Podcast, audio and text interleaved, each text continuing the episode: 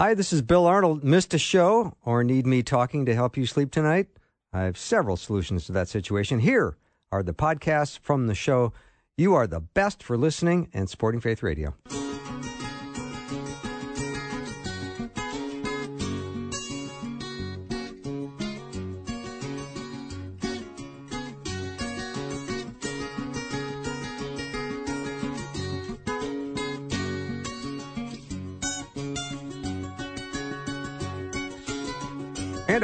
Welcome to the afternoon show. I'm Bill Arnold. I think today we're going to put another log on the fire, get a cup of cocoa, gather around that old fireplace, and we're going to talk about an authentic Christmas celebration.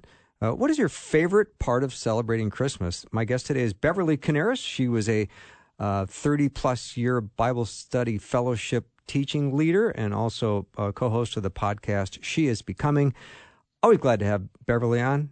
Greetings, Bev. Thank you, Bill. Good Yeah. to be here. And it is a lovely time of year, isn't it? It's the best. it is the best. Yeah, and I can't wait to dig into uh, an authentic Christmas celebration. I know. Well, this really came out of my own life. I was curious because there seems to be kind of a debate um, in the Christian community. How much should we celebrate or when should we celebrate? Um, should we be very austere? Should we be very, uh, you know, elaborate in our, our our celebrations? What's appropriate? And um, I, I haven't seen a whole bunch on what's appropriate. There's a lot of ideas, but not really going back to God's word. So I love Christmas time. I love the music. I love the baking. I love having people in my home. And I really don't even mind gift buying if I had an unlimited budget. it's always the budget part that Yeah. gets in the way of that.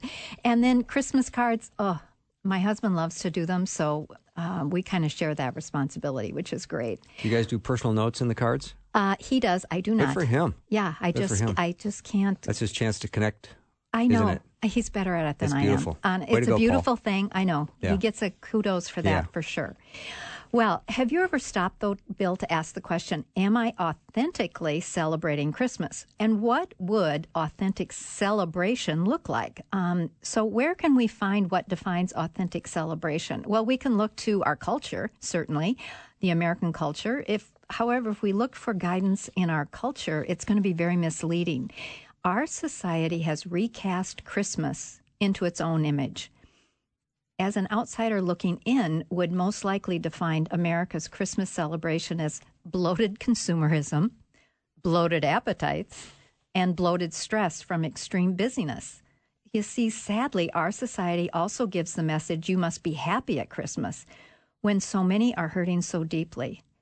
So many have removed Christ from the celebration, and that leaves really nothing but empty celebration then. Uh, authentic celebration, by contrast, can fill us and our families with gifts that last forever. So we really can't look at society necessarily to get an accurate, authentic Christmas picture, celebration picture. So we could look at history, I suppose. The exact date of Jesus' birth was it December 25th, year one? I Wouldn't that be so. convenient? Yeah, it would be convenient, but I'm not so sure about that. No, it really isn't, is it? Over the centuries, um, people have speculated, but God chose not to give us the exact time. Uh, many put his birth actually around 4 BC. Now, if we are not sure of the day, how did December 5th come about? Isn't that a good question? Why this date? Well, like some of the other holidays, like with Halloween or whatever, this was actually the, time of a pagan holiday that the early church sought to transform by focusing in on the incarnation, Christ's birth. Now, some church traditions even celebrate Christmas on in January. January 6th is the Orthodox official celebration day. Uh, gift giving, Jesus got three gifts, a lot of gift giving at this time of year. Of course, we don't know three gifts. No, we don't. No, we just only we- know that we there assume. were there, that there were uh, there were three um, gifts. Yes, but there were not. We don't know if there were three wise men. Right, of That- course. yeah, that Yes. was the way. That's the tricky Three part of that. reported. Reported Yes, exactly, yes. exactly. I'm sure they were very for me. lavish. Uh, yeah, As me too. teaches, Yeah, I'm good. yeah, and Yeah. we used to tell our kids that too. The wise men, they brought three gifts. Jesus got three gifts. I think that's enough for you too. But then I would stuff their stocking with Yeah. goodies, you know. I'm sure that didn't go over well. Yeah, no. Um, anyway, this time of year also had a uh, a Roman pagan holiday called Saturnalia, And during this time, it was really unrestrained merrymaking. Um, it was common in that celebration to give gifts. Christmas trees have some uh, looking to that as a as a tradition. How did that get started? Well, that really had German roots. Others point to this again primitive Roman celebration where they actually worshiped trees and brought them into their home and decorated them. Now, where does Santa Claus come from? Well, it really represents St. Nicholas. He was a bishop in Turkey from the fourth century who was so generous in helping needy children that it has evolved over the years and since the 18th century, we kind of have this modern Santa, which creates such a dilemma for parents. Do I lie to them and say Santa's coming? Mm-hmm. do I not? Do I do what? How do I handle Santa? So I know every young parents have to kind of wrestle that one through. And it is a wonderful, magical thing with children, and yet there's that pull both ways. Mm-hmm. So that's part of the celebration. Now, the history of Christmas traditions is interesting, but again, they don't really represent authentic Christmas celebration. So, the third place we're going to look, of course, is the Bible, the Old and the New Testament, and see if we can get a little more accurate picture of authentic celebration. And I want to give some principles that I'm going to take from Scripture to guide us as we seek to celebrate this time of year. You know, we all hear a lot of good ideas about celebrating Christmas, don't we? Um, how to keep our celebrations, uh, you know, within uh, keep focused on Christ. But so often, a lot of these ideas, you can get a book on 52 ideas on how to celebrate and keep Christ focused in your celebration. So often though as a young mom I found that really quite overwhelming. So it I would rather take some principles and then apply it in a way that would be right for my family. So I wonder how has God in his word, the Bible, instructed celebrations? Well, all we have to do is look at the seven feasts commanded by the Lord in the Old Testament. Israel was to celebrate each one of these on an annual basis. So the religious calendar was meant to keep Israel in relationship with the Lord, remind them of what God had done on their behalf. So these Old Testament festivals were also shadows of what the Messiah would bring when he would come. Now, once the Messiah came, Jesus Christ, the purpose of these festivals has really been fulfilled in him in beautiful ways. Let's just mention a, a, these one at a time quickly and also take from it something, some way that they had uh, celebration. Passover and unleavened bread was the first two. The history of Passover, of course, is when Israel was in bondage to um, Egypt and they were delivered from that. Uh, the, Passover was a time when they put blood on their doors and the and they were spared um, through that. It's really a picture of the crucifixion of the uh, blood of Christ that gives us redemption. We are redeemed by the precious blood of Christ. Also, it's a picture of the unleavened bread of sanctification, the Holy Spirit giving us power over sin to get rid of the leaven that corrupts. So, what do we see from here? We see that there is um, remembering. We want to remember in our celebrations what God has done for us, and we want to be preparing to receive more of Christ. Mm-hmm. A lot of people are right now wondering who is this wise woman saying all these interesting things. I just need to let and remind my audience it's Beverly Coniaris who's joining me. We're talking about an authentic Christmas celebration. So, Bev, you're doing a great job. This is so interesting. It's very interesting because when you kind of um, take out the history context and you just kind of look at how they celebrated them, it's very helpful to guide us today. So the next one would be the first fruits. This was a festival of thanksgiving for the first fruits of the harvest with the expectation of faith that, you know, more would come from God. This again really pictures the resurrection of Christ. Christ is risen from the dead, the first fruits. So another part of celebration is thankfulness. Then we have Feast of the Weeks. This seven weeks after Passover, another celebration uh, was there for the harvest. It was really a shadow of the coming of the promised Holy Spirit, which came on Pentecost on this particular Feast of the Weeks in Acts 2. Then we have the Feast of the Trumpets, the early autumn solemn assembly called to help them prepare for the next day of atonement. Trumpets were blown, and when Christ comes again, Bill, trumpets are going to be heard again. I love that. So what this really does, the trumpets is it says that we should be anticipation. There should be an anticipation in our celebrations of the future plan of God. We can know he, Jesus Christ came once as a baby in the incarnation and we know that he's coming again. That thought should be part of our celebrations. And then the Day of Atonement, this was the only day that Israel was asked to fast. Now, believers in Christ are forgiven not annually, but one event that happened when Christ died on the cross. So Christ was once offered to bear the sins of many, once for all. I love those verses in Hebrews. So, also, our celebration, it's a time to examine our life before God, just as Israel did on the Day of Atonement. The final feast was the Feast of Booths. I find this so fascinating.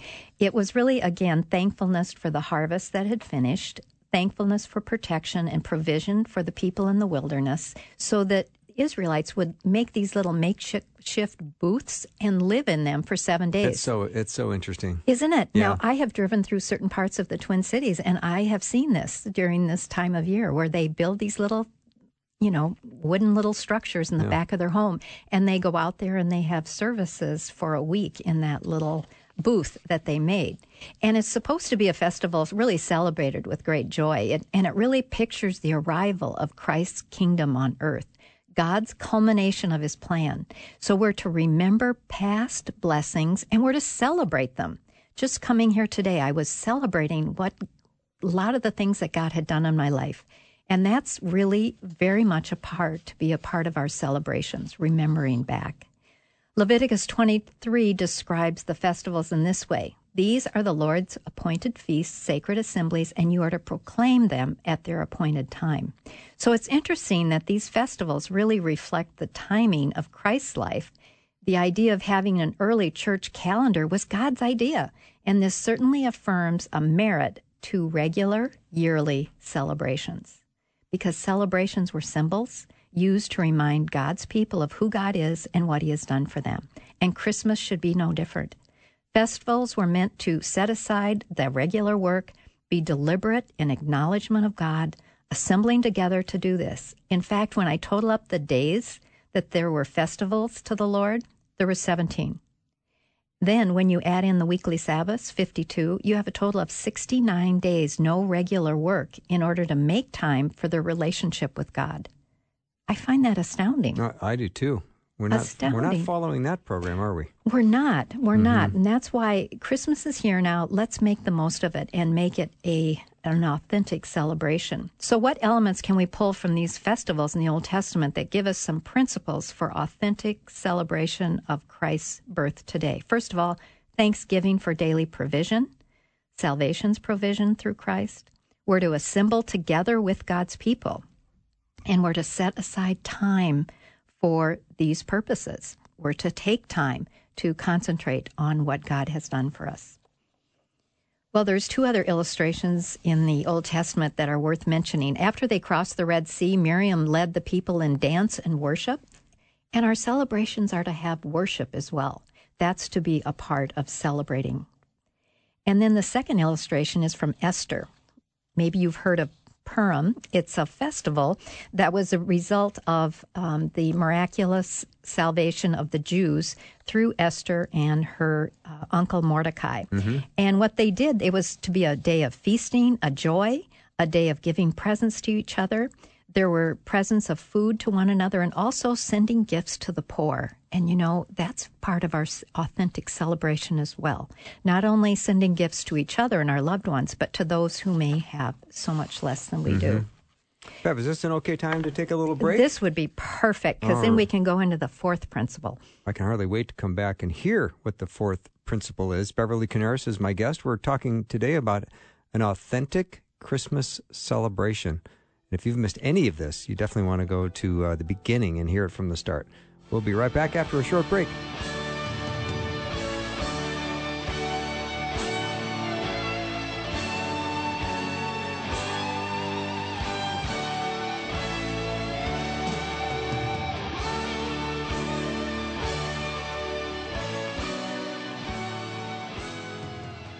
Hey, it's the end of the year, and you are absolutely amazing in your generosity. Thank you so much. If you've not made a gift to Faith Radio, we would love it. You can do that at myfaithradio.com. Thank you so much.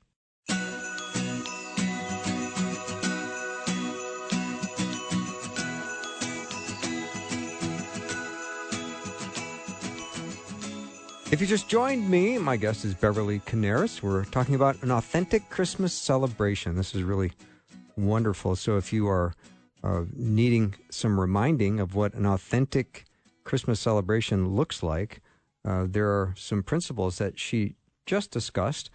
One was thanksgiving for daily provision and salvation's provision through Christ, assembling together with God's people, and setting aside time for these purposes. Now it brings us to a fourth principle, which is what? Which is um, the joy of what God has done for us can be demonstrated by the sharing of food, gifts, and worship. So um, that is very helpful to me because I love to bake and I love to have people in our home to feed them. And I love to give gifts and worshiping the Lord. That just takes your heart to the right place. Mm-hmm. So those are very uh, appropriate ways to celebrate when it's time to celebrate, whether it's Easter or Christmas, uh, whatever the religious holiday is, that is very appropriate. Yeah. Bev, can I ask now that um, as we look at the authentic Christmas celebration, you've really done an amazing job of taking us through some of the Old Testament uh, feasts and the way in which we would be uh, following uh, what Scripture would have us do, and what about now what we would learn in the, in the, New Testament? Well, that's a very good question. I think we can look at the Christmas story and learn quite a bit from there. Um, Mary has such joy, even in tough situations here, knowing that she is pregnant, not married yet. Um, she says, My spirit glorifies the Lord, and my spirit rejoices in God my Savior, for he has been mindful of his humble state of his servant. So, joy. Mary experienced joy with the thought that the Savior was coming. And so, biblical joy doesn't mean, oh, I'm happy because my circumstances are wonderful. There's a biblical joy that is an inside joy that comes from knowing Christ and living your life with Him. So, Mary was experiencing joy. Elizabeth's baby, Mary went to visit Elizabeth, her cousin, and she was pregnant with John the Baptist. And what happened? The baby leaped in her womb. So the very presence of Christ on earth, I think this tells us, demands a personal response. I love that story. I do too. I just love it. I do too. Mm-hmm. And but I just thought that's what happened there. It was John's personal response to meeting the Savior for the first time. And then shepherds, some of the lowliest people just minding their own business, doing their job as shepherds, are given the privilege to be the first to celebrate Christ's birth. Angels appear to them. Glory of the Lord was shining all about them, announcing, Do not be afraid. I bring you great news of great joy that will be for all peoples. Today in the town of David, a Savior has been born to you. He is Christ the Lord. This will be a sign to you. You will find him wrapped in cloths, lying in a manger. Christ came for all people. And we are to share Christ with others. Generally, people are way more open about hearing about Christ at Christmas time than any other time of the year, Bill. So it truly is an appropriate thing. And this is exactly what these shepherds did. Then a, grou- a, great cloud of angels appeared to them. They were praising God and saying, Glory to God in the highest, on earth, peace to men on whom his favor rests. So the shepherds rush off to see what the Lord told them. They go and see the baby and Mary, and immediately go out and tell others about the child. What are we to tell? We're to tell them that a Savior has come. He is Christ the Lord, Emmanuel, God with us. This is the greatest news and the most joyful news we will ever have to share with others. You know, the the often uh, saying hymn at Christmas is "Go tell it on the mountain," mm-hmm. that Jesus Christ is born. Mm-hmm. This is the best news humanity has ever received, and Christmas time is a time to announce it and to share it with others. So I would just challenge all of us look for those opportunities where you can share this. Invite people to church with you to Christmas services. Invite them into your home. Read scripture. Talk about Luke 2. Um, it can have an amazing impact on others. Go tell it on the mountain or your friends. uh, another example would be the wise men uh, in this Christmas story, Bill. Now, these were some very influential people they were kings themselves. They spent time and money to come in person to worship the newborn king. They bowed down before him and gave him gifts worthy to a king. So that's a beautiful illustration of how to celebrate as well. Although a couple of the gifts were odd.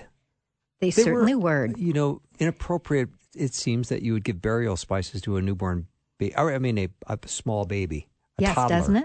Doesn't it, it does, but yeah. he came to die. The frankincense. It's yeah. all very, and the king was for the, the gold was for the king. They were all very um, symbolic they were. Of, of the life of and Christ myrrh. ahead. Mm-hmm. Mm-hmm. All was symbolic.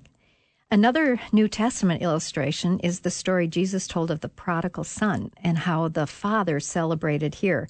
We know in Luke 15, we hear about a son who takes his father's inheritance and goes off and squanders it all. And finally, the son repents and comes back to the father. And when he returns, the father orders there be a great celebration. They kill the fatted calf in order to feast. They dress him in fine clothes and invite people to celebrate with them. There was music, there was dancing, even though the older son was not happy. Um, but the father explains, My son, you are always with me. Everything I have is you, yours. But we had to celebrate and be glad because this brother of yours was dead and is alive again. He was lost and is found. So, what's the takeaway? The parable really pictures all of us as the prodigal son and the father as God, longing for us. It really pictures the celebration that we will have now and in the future kingdom. Revelation speaks of the wedding feast of the Lamb when Christ sits down to celebrate with his bride, the church, those of us who know Christ.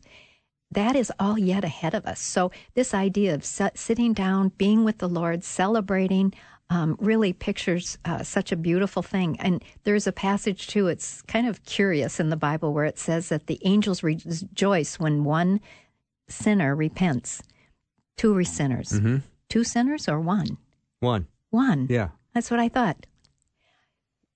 They absolutely rejoice and celebrate uh, when a sinner comes to Christ.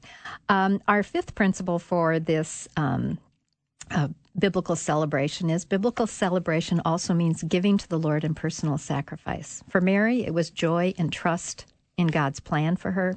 For the baby John the Baptist, it meant a personal response. For the shepherds, it meant sharing the good news. For the wise men, it meant giving their time, treasure, and their pride as they bowed down to the king.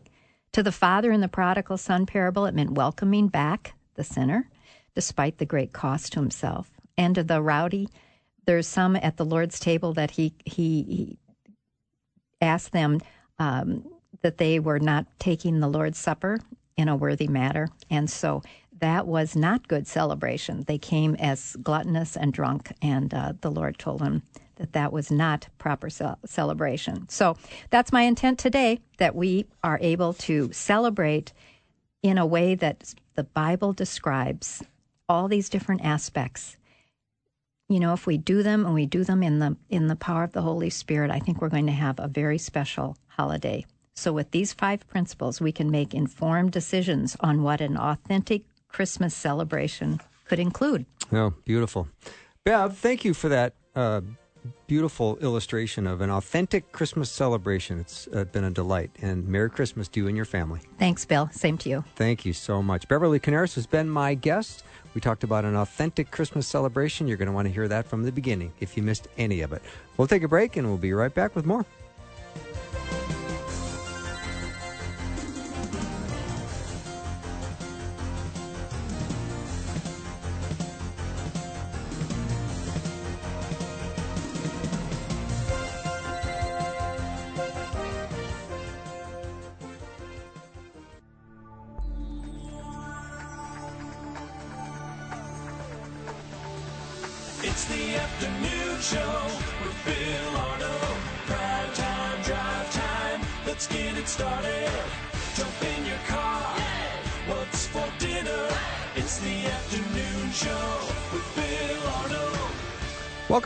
If you just joined us, I'm so glad you're here, and we're going to start doing some teaching out of the uh, book of First John, chapter three. Our teacher today is my friend, longtime friend, uh, Dr. Greg Headington. He's uh, a regular on the show. I always love having him on. Greg, welcome. Thanks, Bill. Well, welcome to lesson number five of our study of some of the New Testament epistles, and today we look at First John three verses one to ten which is one of the circular letters written by John to several churches. The beloved apostle, known as the apostle of love, is doing his best to encourage the followers of Jesus who live not only in a pagan world, as we do, but also in a world infiltrated by people in church who rationalize immorality by adopting Gnosticism as their philosophy of life. We'll talk about that in a little bit. Okay. So, as we start this letter, I want to say this, and it's a good thing to remember. We tend to idealize the church sometimes, and the historical record gives us some some sterling examples from saintly people like Stephen, who was the first martyr, and heroic church people like Irenaeus. Uh, the records also offers some cautionary tales. Some believers were hypocrites like Ananias and Sapphira, who lied to the early church. Some were libertines like the immoral uh, Corinthians. Some stressed dietary laws and holy days, discouraging others for whom Jesus also died. But some preached Christ out of selfish ambition. Some deserted the faith entirely, now ignoring the Lord who saved them. And then there were Gnostics. It goes on and on, but the rest, in spite of shortcomings and failures, took the gospel into all the world, transforming lives and histories. So we need to know that we are sinners, not just because we sin, but because we were born sinners. As G.K. Chesterton says, we are born upside down, but Jesus came along to put us right side up if we choose the life he wants for us. So we're not discouraged. Now, the Gnostics, that word begins with a silent G, the Gnostics affirmed the dualistic philosophy of Plato, who had developed it 300 years earlier, so it had a pretty good shelf life. And it claimed that all material things, including our bodies, are evil. But the spirit world, somewhere out there in time and space, is good and pure. The Gnostics claim that since the physical and spiritual worlds are two different entities, the body can live immorally, and it does not affect the spirit. And in fact, one could still consider themselves to be a Christ follower Of course, that's very convenient if you want to live an immoral life. Now, this Gnostic philosophy influenced the early believers, so keep that philosophy in mind as John addresses the church and us as he talks about living the righteous life. That's really our theme today living the righteous life. So, we're going to talk about sin a lot in this lesson, but don't get discouraged because I will later give some suggestions of how believers can stay in godly shape in this uh, righteous life that we live. If you're taking notes, Roman number one, the pretenders. The United States Treasury Department has a special group of men and women whose job it is to track down counterfeiters. Naturally, this special group needs to know a counterfeit bill when they see it. How do they learn to identify false bills? Oddly enough, they are not trained by spending hours examining counterfeit money. Rather, they carefully study the real thing. Now, I'd heard about this, how they did this before in the past, so when I talked to one of these people, they confirmed that it is true that they become so familiar with handling and seeing authentic bills that they can spot a counterfeit by looking at it and mm. simply by feeling it. Now, this is the approach of 1 John 3 when John warns us that in the world these are pretenders or counterfeit Christ followers, as 1 John 3:10 calls them, children of the devil. Wow. Now, the Greek word used there for devil is diabolos in Greek, which is also the same in Spanish, and it literally means slanderer. But instead of listing the evil characteristics of Satan's children, John gives a description of God's children, and the contrast is obvious.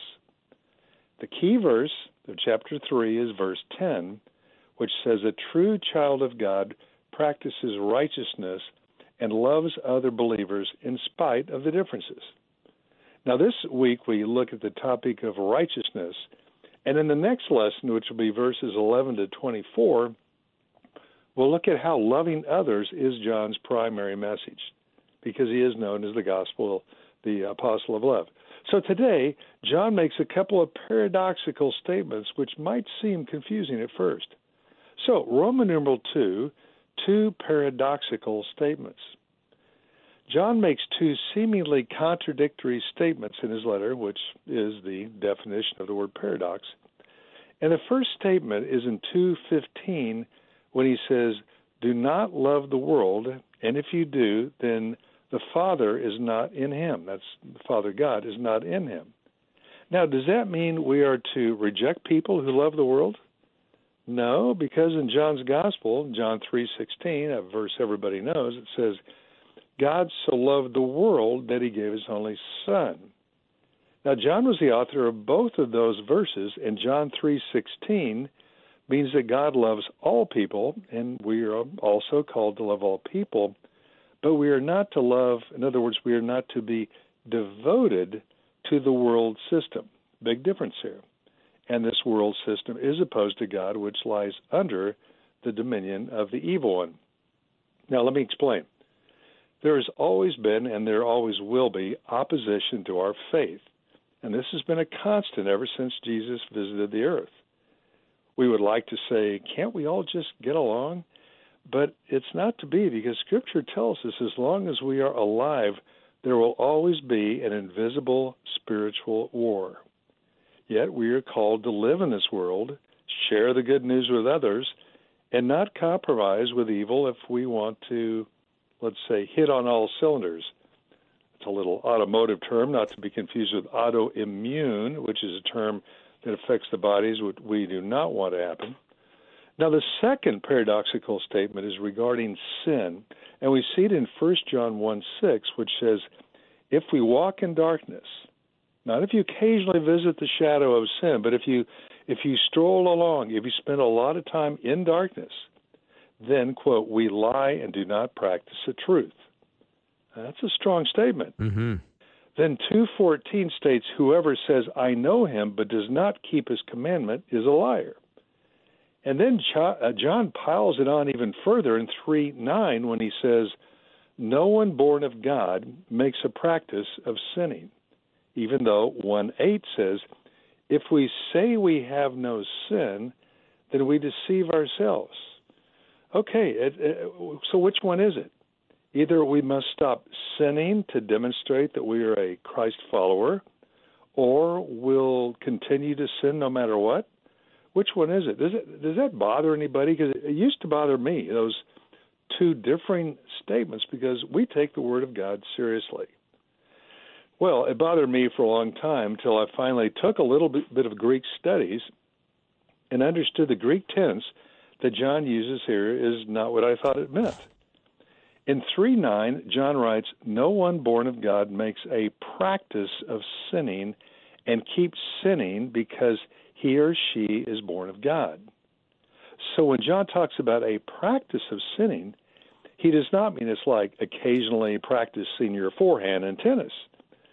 John means, yes, we will sin because we are human, but we are new creatures in Christ, so we will not continue to walk in darkness and sin and take our time and stroll along. And here's where the Greek tense for sinning in this verse comes into play. John is referring to sin which is continual, uninterrupted, habitual, intentional, willful, unbroken as a way of life with no remorse and no repentance. Now, this is not occasional sinning.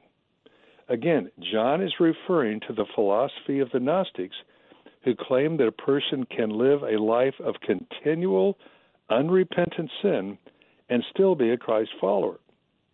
So the Greek tense of unbroken sin reflects to a condition of sin rather than an occasional act of sin, because we all sin. And let me say this again. The Greek tense of unbroken sin refers to a condition of sin rather than an occasional act of sin, which we all do. But the transformative supernatural power of the Holy Spirit can break that condition of habitual sin and death in us. I love the way the 12 steps says, and 12 steps is taken from Scripture, really. It says it's about making progress, not perfection, because mm-hmm. we'll never do it perfectly. Again, this was a huge concern in the early church. John is saying that non believers not only practice unrighteousness, but they're not able to live righteously. As the great historian Will Durant said, You are what you repeatedly do. And the apostle Paul articulates that spiritual battle when he writes in Romans 7:14, "Who will deliver me from this body of death?" He's talking about that habitual, unending sin that so many people fall into. And, and it's not about willpower, it's not about psychology. Let me say a word about addiction here. There's it could be addiction to drugs, to alcohol, to pornography, to eating too much, to eating too little. Addicts often try with all their might to break free of addiction, but, but they're unable. Addiction is a terrible prison, and we sometimes have a hard time being around the addict in that state of dependency, but that does not mean they are loved any less by our Lord even when they're addicted. And Paul says in Romans 7:14, "Thanks be to God through Jesus our Lord who's able to deliver our body from death." And when a believer sins, he or she is convicted of it by the Holy Spirit, but God knows our motivation, our heart, our attitude, even if we fail to achieve what we desire to achieve. God has the final word regarding everyone's eternity. John 2 2 says, It's the blood of the cross that makes Jesus the propitiation for our sins. Now, propitiation is a $3 word. That means Jesus has appeased God's wrath toward our sin. That's good news. Now, I know this is heavy theology, but don't get lost. Let me, let me say it this way The cross restored favor with the Father. So now we can have communion with God, and that is supernatural. And uh, there's so much to talk about here, Bill. Maybe we ought to just take a break and talk a little later. Yeah, it'd be good. Dr. Greg Headington is my guest. We are uh, studying First John chapter 3. If you have your Bible open, always uh, try to have a notebook handy and a pen ready because uh, Greg's great at giving us notes and it does help us study it. So we'll take a short break and be right back.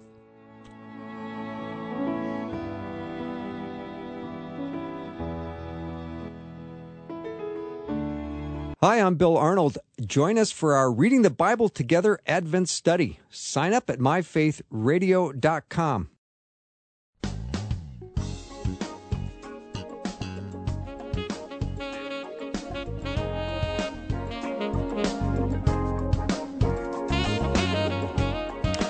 I am back with my friend and Bible teacher, Dr. Greg Headington, and here at Faith Radio, we always want to try to lead people to Christ and nurture believers in their spiritual growth through Christ centered teaching. And I so appreciate Greg's uh, teaching and just love sitting here with my Bible open and a notebook and taking notes. So, Greg, let's pick it up. Well, Bill, we're talking about sin, and probably the best thing to think of is like a bullseye. People are maybe shooting range or shooting bows and arrows. There's a target, a, a, a center. Everybody's going for the center, but we miss it. We just can't quite keep it going straight.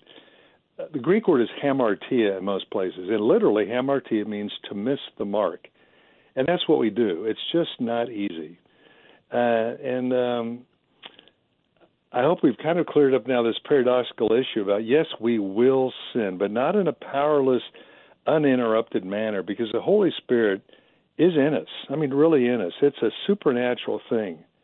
And we do not close our eyes when we read about something in Scripture that we don't understand. When we seriously study Scripture, we discover that we don't have to defend Scripture because Scripture defends itself. And let me say that again.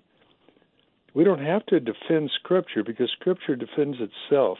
If things are tough or difficult, it's always good to look at the commentary to see what is actually being said here. So, regarding sin, this side of eternity, we will never become sinless. But as we stay close to the Lord, we will sin less. Now, how would you describe sin? Well, one thing that's kind of interesting. It's, there's the old joke of the man who comes home from the sermon, and the wife said, "What did he preach on?" The man said, "Well, he preached on sin."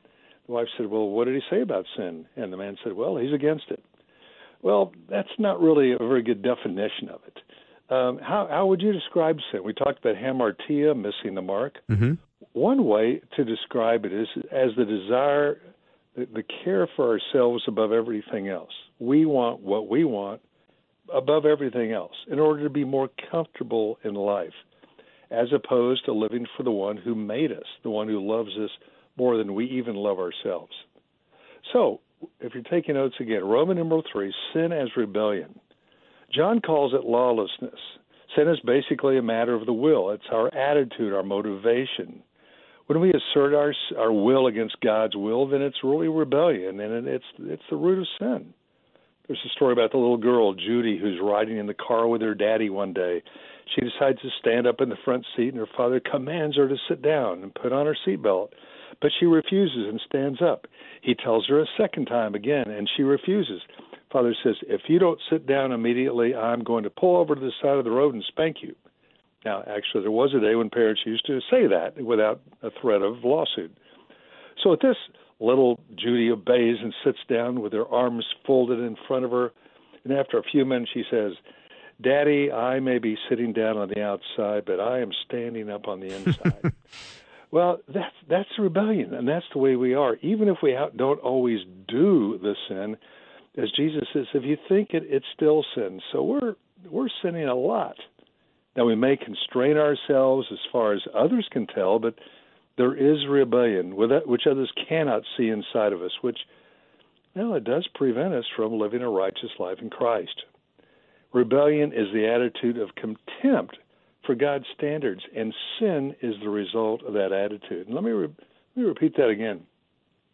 Rebellion is the attitude of contempt for God's standards, and sin is the result of that attitude. Mm, so good. During World War II, according to surveys, the people of England were actually more anti Semitic than the people of Germany. But because the Brits do their best to speak in a courteous manner toward other people, always have, they did not voice their racist opinions about the Jews. Now, the Germans who were Nazis, not all Germans, of course, but the ones who were Nazis, on the other hand, verbalized their hatred of the Jews, and those words naturally evolved into actions because it's easier to act on something once those words have been voiced. It's a much easier transition. So we are always to check our thoughts. Are we going to be negative today? Are we viewing others with grace instead? Are we waking up going, the Lord is with me today, and I know that it's going to be a positive day no matter what I'm going through? So when an unbeliever sins, he or she is sinning against their Creator. When a Christ follower sins, they're sinning against their loving Father as a child of God. That's the difference. Unbelievers sin against the law, but the Christ follower sins against a loving Father. So the unbeliever sins against the law of God, which just says you must do these rules. This is it. But we know God loves us, and it's His love that we actually are sinning against. God is love. We know this from Scripture. And there is a poignant hymn written in 1882 by George Matheson that beautifully describes how our loving God will not let his children slip from his fatherly grasp. It's called O Love That Wilt Not Let Me Go. And this is the first verse. O love that will not let me go. I rest my weary soul in thee. I give thee back the life I owe, that in thine ocean depths its flow may richer, fuller be. Now, it is our greatest conviction that God will never let us go, never, ever leave us or forsake us. That was one of the very first verses I ever memorized in my life. That's Hebrews 13, verse 5. God will never leave us or forsake us. He values us no matter how we feel about ourselves. And we don't always feel good about ourselves. But we don't live on feelings, do we? We live on the, the Word of God. The Word of God.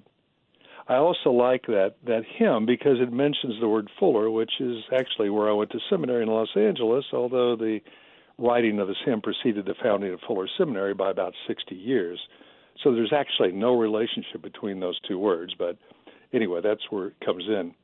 But a true believer cannot live a pattern of continual, unbroken, rebellious life. Because as verse 9 says, God's seed, that is the Holy Spirit that is in him or her, stays with us. It never leaves, it never forsakes us. A counterfeit believer cannot help but live a pattern of continual, unbroken rebellion because God's nature is not in him or her. But let's remember these words from John were not written so that we can check up on other people to see how they're doing. These words were inspired so that we may examine ourselves.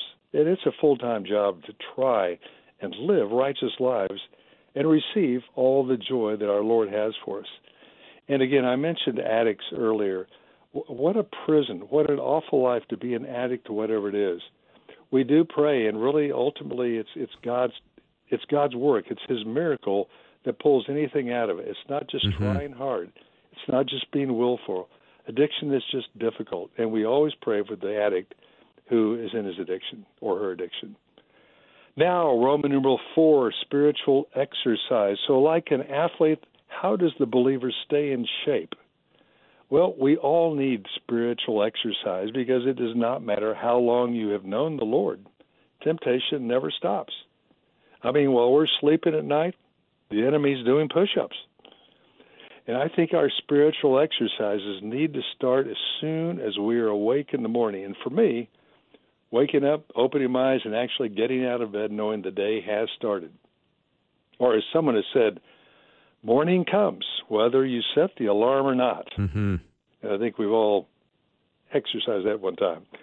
So, first of all, spiritual exercise includes consistent scripture reading. We've talked about this many times. Sin can keep us from reading scripture, but scripture that can keep us from sin. And it doesn't matter. It doesn't have to be a long time. It could be a devotional. It, it could be just some chapters you're going through it. But it's worth doing daily, reading the Word of God. Secondly, second spiritual exercise includes doing good works in the name of Jesus. Now, when I do something kind for someone and they thank me, I, I usually just say, God bless you. Now, what I like about saying God bless you is it might make the other person pause for a moment and realize that it is God who blesses us. It's, it's not just a pleasant response. And there's so many kinds of things we can do for others, just kind things. The easiest one that I think of is we could do all day long is simply go up to somebody and say good morning. Take the initiative and say it. God bless you. Third, spiritual exercise includes sharing what you believe with someone else. And if it's the if it's the good news of Jesus, if we knew uh, the cure for cancer, we would want everyone in the world to know it. So we share it. Fourth spiritual exercise is building up other believers, encouraging them. Don't wait for them to encourage you. Step out first and do it. And the fifth spiritual exercise is prayer. Whether you pray out loud or silently, we ask the Lord to remind us that we are filled with the Holy Spirit and ask for His power to serve the Lord, to glorify Him, and demonstrate the fruit of the Spirit that we know, according to Galatians 5. All the fruit of the Spirit. And here's a prayer we can always pray for your family and friends. May the light of God surround us, His love enfold us, His power protect us, and His promise hold us. And let me say that again. We can always pray, may the light of God surround us, His love enfold us, His power protect us, and His presence hold us. And I close with this. Friends, how many churches does Jesus have in the world? He just has one. There's many denominations, but one church. We are all part of the body of Christ. And I imagine as I'm speaking to the audience, I'm imagining eyes and arms and ears and big toes, and that's the body of Christ. And that's this year's rollout. And I know righteous living is not easy. It's a challenge. But what is the alternative? Friends, that's it. We know the Lord. We are plan A, and that's all there is. Bill, I think that's it. I, I- love that. I, Greg, I have so many notes that I took during this. So I know we don't have a lot of time left, about a minute, but when you asked the question, what is sin? I thought, well, what came to my mind is that is a vicious, enslaving power. It's Mm. it is something that's uh, vicious and it is enslaving. So you come to faith, and the power of the of the resurrection and the cross breaks that enslaving power, and for the first time, you can live in freedom. Yes. Yeah. Well, and there's always the words, He is no fool who gives up what he cannot keep to gain that which he cannot lose. Right. Greg, thank you so much, and Merry Christmas to you and your family. And to you too, Bill. All right. Thanks a lot. Dr. Greg Headington has been my guest. We'll take a short break and be right back.